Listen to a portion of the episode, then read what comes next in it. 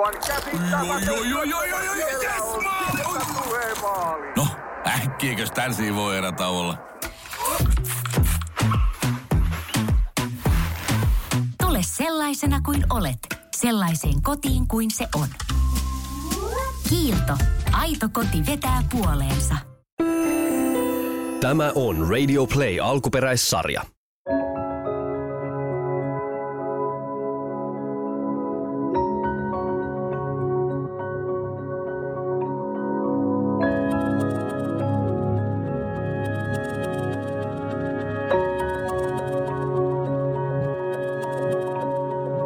Voisi ajatella, että kuoleman äärellä työskennellessä oppisi todella paljon kuolemasta ja kuolemisesta. Totta kai siinä oppiikin oireista ja siitä, että minkälainen prosessi se kuoleminen on, mitä siihen liittyy ihmissuhteissa ja fysiikassa ja eksistentiaalisissa kysymyksissä. Mutta kyllä mä oon eniten oppinut kuolevilta elämästä ja elämisestä. Siitä, mikä on oikeasti tärkeää ja miten se oma elämä pitää ottaa tosissaan, jotta niille tärkeille asioille olisi aikaa silloin, kun eletään. Että ei tarvisi sitten myöhemmin jotenkin murehtia sitä, että en ehtinyt tai tullut tehneeksi. Itselle tärkeät asiat pitää ottaa tosissaan. Se on yksi ihan ensimmäisiä oppeja, mitä jotenkin sieltä poimin ja jota lähdin kuuntelemaan ja toteuttaankin – ja tässä kiireisessä maailmassa on pakko pysähtyä ja vetäytyä välillä sivuun, vaikka tulisi miljoona sähköpostia ja WhatsApp-ryhmä laulaisi koko ajan. On pakko vaimentaa ne ja vetäytyä, jotta kuulee oman äänensä ja oma elämänsä äänen, mikä on tärkeää ottaa tosissaan. Jotenkin tulla ajatelleeksi sitä, että niille kirkkaan selkeille asioille olisi elämässä riittävästi aikaa – Varmaan siinä on aika isosti se, että uskalla rakastaa ja uskalla kertoa siitä. Kyllä kipukin muuttaa meitä pysyvästi, jos sattuu jotain, mutta toisaalta toipuminenkin muuttaa meitä pysyvästi. On parempi uskaltaa rakastaa ja ajatella siitäkin kivusta esimerkiksi sitä, että ainakin on uskaltanut yrittää, ainakin on ollut ihminen. Ja sitten jos ajatellaan, että mitä muuta sieltä mä poimisin oikeastaan esille, että mikä ainakin on semmoinen toistuva oppi, mitä mä oon oppinut kuolevilta elämästä, on se, että aina on oikea aika elää juuri nyt. Oikea aika elää on juuri nyt. Tosi pysäyttävä lause. Mihin sä käytät juuri nyt sun aikaa? Mitä sun elämässä on semmoista tällä hetkellä, mikä saa sut tuntee eläväsi ja mikä taas sammuttaa sitä elämän janoa ja nälkää. Niitä on pakko tunnistella ja tunnustaa. Sitten jos me ajatellaan, että me pelätään muutosta ja muutoksen myötä sitä, että mehän voidaan menettää kaikki, se on totta, mutta me ei koskaan varmasti menetetä yhtään enempää. Ja jos me jotenkin odotetaan koko ajan oikeaa hetkeä kaikissa asioissa. Joissainhan me joudutaankin odottaa sitä vähintään omaa sisäistä varmuuttamme, mutta, mutta jos me odotetaan oikeaa hetkeä tai jonkun lupaa tai, tai mitä tahansa tämmöistä täydellistä momentumia, niin niitä on aika harvoin ja useat ihmiset itse asiassa jää odottaa sitä ja päätyy odottaa lopun elämäänsä. Ja se voi olla aika kipeä tunne sisällä, kun huomaa, että – odotti koko elämänsä ja sille ei koskaan tullut oikeaa aikaa. Sen sijaan, että me ajatellaan, että just nyt ei onnistu koska, kyllähän haluaisin, mutta meidän täytyisikin uskaltaa kysyä iteltämme, miten pääsisin lähemmäs omaa elämääni siinä viihtymistä, omia haaveita. Miten me päästä siihen, että meidän pelot ei määräisi sitä suuntaa, mihin me tässä elämässä hakeudutaan ja käännytään – jotenkin näitä voi ajatella semmoisen sydänroihun ja, ja fiiliksen kautta, että mikä on se tärkein asia itselle, mitä kohti haluaisi ja kokee, että pystyisi tässä elämässä liikahtamaan. Niin silloinhan me tehdään ikään kuin semmoinenkin väliaikakatsaus, että me katsotaan, että tärkein semmoinen sydänroihu on isompi kuin yksikään tekosyy. Koska myös meidän elämistä estää joku tekosyy, jolla me suojellaan sitä, että jos mä teen jotakin, niin mä myös menetän jotain. Mihin on kadonnut se, että me luotettaisiin elämään ja ihmisiin ja toisiimme ja itsemme vähän enemmän? Se on aina riski, mutta joka tapauksessa meillä on niin valtavat mahdollisuudet ja me seistään kyllä niin vahvana itsessämme, että me varmasti jollain tavalla päädytään semmoiseen lopputulemaan, että on kannattanut tavoitella sitä, mikä on meille sydämestä tärkeää. Kysytään siis sydämestään itseltämme miten. Se on myös yksi oppi, minkä on oppinut. Varmaan se elämään luottaminen on yksi semmoinen, mikä lisää turvallisuuden tunnetta ja se, mitä on oppinut, on se, että tulevaisuuksiahan on meillä vaikka kuinka paljon. Ihminen elää jollain tavalla tulevais, tulevaisesti ja meillä on mahdollisia tulevaisuuksia ja sitten meillä on todennäköisiä tulevaisuuksia ja toivottavia tulevaisuuksia ja sitten aina tämä jokeri, että me ei tiedetä mitä elämä tuo. Niin paljonko meille oikeastaan jää edes vaihtoehtoja muuta kuin luottaa elämään ja itseemme ja, ja muihin ihmisiin. Niin ajattelisin, että sillä tavalla eläminen olisi paljon helpompaa. Että voisiko olla aika vaan lakata huolehtimasta, koska se vie pois tämän päivän semmoisen turvallisuuden tunteen ja rauhan, eikä se kuitenkaan ratkaise sitä, mitä meidän elämään tulee.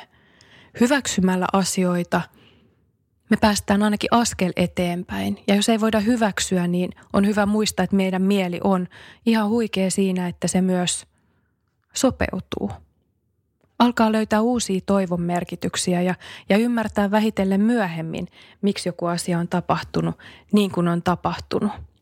Mä oon oppinut kuolevilta se, että valmistaudu siihen kuolemaan. Totta kai silti meillä kaikilla on lupa kuolla itseltämmekin salaa, mutta ei se meille ainakaan hankaloita elämää, jos me on valmistauduttu kuolemaan, elämä kun on määräaikainen – Valmistautumalla me tehdään kuitenkin enemmän itsellemme oikeita asioita ja voidaan auttaa enemmän myös muita ja olla jotenkin tietoisempia tästä yhteisöllisyydestä ja yhdessä tekemisestä. Ja samalla tunnistetaan niitä esteitä, mutta myös niitä mahdollisuuksia. Ja elämän laatu on meille tärkeää. Sairastuneet saattaa täyttää matkansa varrella elämänlaatukaavakkeita. Me muut ei niinkään niitä jouduta täyttelemään – mutta sillä on aika paljon väliä, miten meidän mieli voi, meidän psyyke voi, ollaanko me stressaantuneita, kuormittuneita. Sillä on väliä, miten meidän fysiikka voi, liikutaanko me, venytelläänkö me, levätäänkö me riittävästi, nukutaanko me riittävästi. Meidän ihmissuhteilla on väliä, miten ihmissuhteet voi. Meistähän jokaisesta tulee esiin semmoinen ihana, lapsekas, aito – jotenkin avoin ihminen, kun me ollaan oikeiden ihmisten edessä. On tärkeää tietää, kenen edessä me rentoudutaan ja voidaan hyvin. Ja tämä eksistentiaalinenkin maailma on tärkeä huomioida. Miksi sä koet, että sä oot olemassa ja elät ja mikä on kaiken merkitys? Sitäkin on tosi tärkeää ja ihanaa pohtia. Ja kun näitä todetaan, niin me huomataan, että meillä on jokaisella isoja asioita – mutta kuitenkin yleensä tosi yksinkertaisia asioita, näihin edellä mainittuihin liittyviä, jotka vaikuttaa meidän elämän laatuun tosi voimakkaasti. Et ehkä meidän ydinkysymys voisikin olla se, mitä yleensä kuolevilla heidän kanssa jutellaan, että mistä se elämänlaatu koostuu. Niin myös meillä, mistä meidän elämänlaatu koostuu. Ja sitten lisätä niille tilaa siinä meidän elämässä – ja se, mitä kuolevilta on oppinut, on se, että meidän elämä koostuu erilaisista kertomuksista, tarinoista, sattumuksista, jotka siinä elämän aikajanalla saa eri määrän tunteita liikkeelle ja eri merkityksiä. Joistain tarinoista tulee meidän avainkokemuksia, jotkut painuu vähän unholaan. Mutta meidän koko elämän jana rakentuu tarinoista – se on aika huojentavaakin, kun me eletään erilaisia vaiheita elämässä. Tämän hetken tarina on tämmöinen, mitä tarinaa huomenna rakennan, mitä rinnakkaisia tarinoita on. Onko vaikeiden tarinoiden rinnalla myös toiveikkaita ja rakkaita ja ihania lämpimiä tarinoita, jotka auttaa meitä jaksaan? Mikä tarina sytyttäisi meitä elämään? Ja sitten kokonaistarina taas rakentuu yllättävän pienistä palasista. Kuolevilta mä oon oppinut sen, että silloin kun on sen aika, niin malja pitää kohottaa elämälle ja rakkaudelle ja onnelle ja ilolle. Ja kun on sen aika, että rakastaa, nauttii, seikkailee, silloin on sen aika ja pitää antaa mennä. Kuolevilta on oppinut tämmöisenkin, että syö ihanaa ruokaa, helli elämääsi – helli rakkaita ihmisiä. Kävele kuuvalossa, käy yöuinnilla, ole hassu, ole ihana. Aja prätkää, aja autoa, lennä, nuku, siivoa, kuuntele sydänroihuja. Tämmöisiä asioita korostuu siellä viime päivinä. Ja nämä on niitä elämänlaatujuttuja. Sitten on joskus niitä isompia teemoja myös. Kuten se, että tee rauha menneisyyden kanssa – Miten huojentavaa olisi päästää irti monesta semmosesta, mikä tuntuu jääneen painamaan meitä. Ihan oikeasti tehdä rauha menneisyyden kanssa ja kaikkien niiden tekojen kanssa, jota on tehnyt, kaikkien niiden kokemusten kanssa, jota on tehnyt. Hyväksyä ne, ei syyllistää, ei moralisoida. Todeta, että ainakin on yrittänyt ja on yrittänyt suojella elämääni ja itseäni ja läheisiäni – ja sitten ne kaikki asiat, mitä on tehnyt itsensä ja muiden eteen, mistä voi riemuita ja olla kiitollinen ja jotka kantaa siellä viimeisinäkin päivinä, on todella upeita asioita. Niitä kannattaa viljellä laajalti. Kuolevilta mä oon oppinut myös sen, kun he keskustelee perheidensä kanssa, että elämä on oikeasti liian lyhyt vihaan. On järkevämpää antaa anteeksi, kuin jäädä siihen vihaan tai katkeruuteen – joskus tietysti saattohoidossa on sellainen tilanne, että, että voi olla niitä oletuksia, että voi kumpa toi toinen pyytäisi anteeksi ennen kuin se kuolee. Ja sitä ei koskaan tapahdu. Se voi olla läheiselle joskus semmoinen surullinen asia, mutta se ei tarkoita, etteikö se läheinen voisi antaa anteeksi, vaikka se toinen ei pyydä. Mutta ellei anna, on helppo jäädä kiinni semmoiseen katkeruuteen ja ja vihaan, joka kuitenkin on enemmän rangaistus itselle kuin sille toiselle, jota kohtaa ei enää ole. On tietysti asioita, joita ei voi antaa anteeksi, mutta jotka voi jotenkin hyväksyä, että, että näin on, että mä en voinut antaa anteeksi ja sillä tavalla ehkä päästää siitä asiasta irti niin, että sen kanssa ainakin voi elää – mutta periaatteessa se suurin oppi, mitä perheiden keskusteluita kuunnellessa, on se, että on parempi sopia ja on parempi saada aikaa jonkinlainen rauha anteeksi pyytämällä, antamalla ja saamallakin. Niitä mahtuu niin meidän ihmisten elämään monia tarinoita ja elämät on elettyjä ainakin täysillä. Kuolevilta on oppinut myös sitä, että jollain tavalla asetu vaan myrskyn yläpuolelle, jos se on mahdollista. Aina on jonkinlaisia elämän kolhuja ja aaltoja ja mietintöjä. Välillä voi istuskella vaikka, mä käytän itse tämmöistä mielikuvaa, että istuskelen tuolla Saturnuksen renkailla ja, ja katselen sieltä maapallolle. Ja silloin asiat asettuu kyllä vähän mittasuhteisiinsa.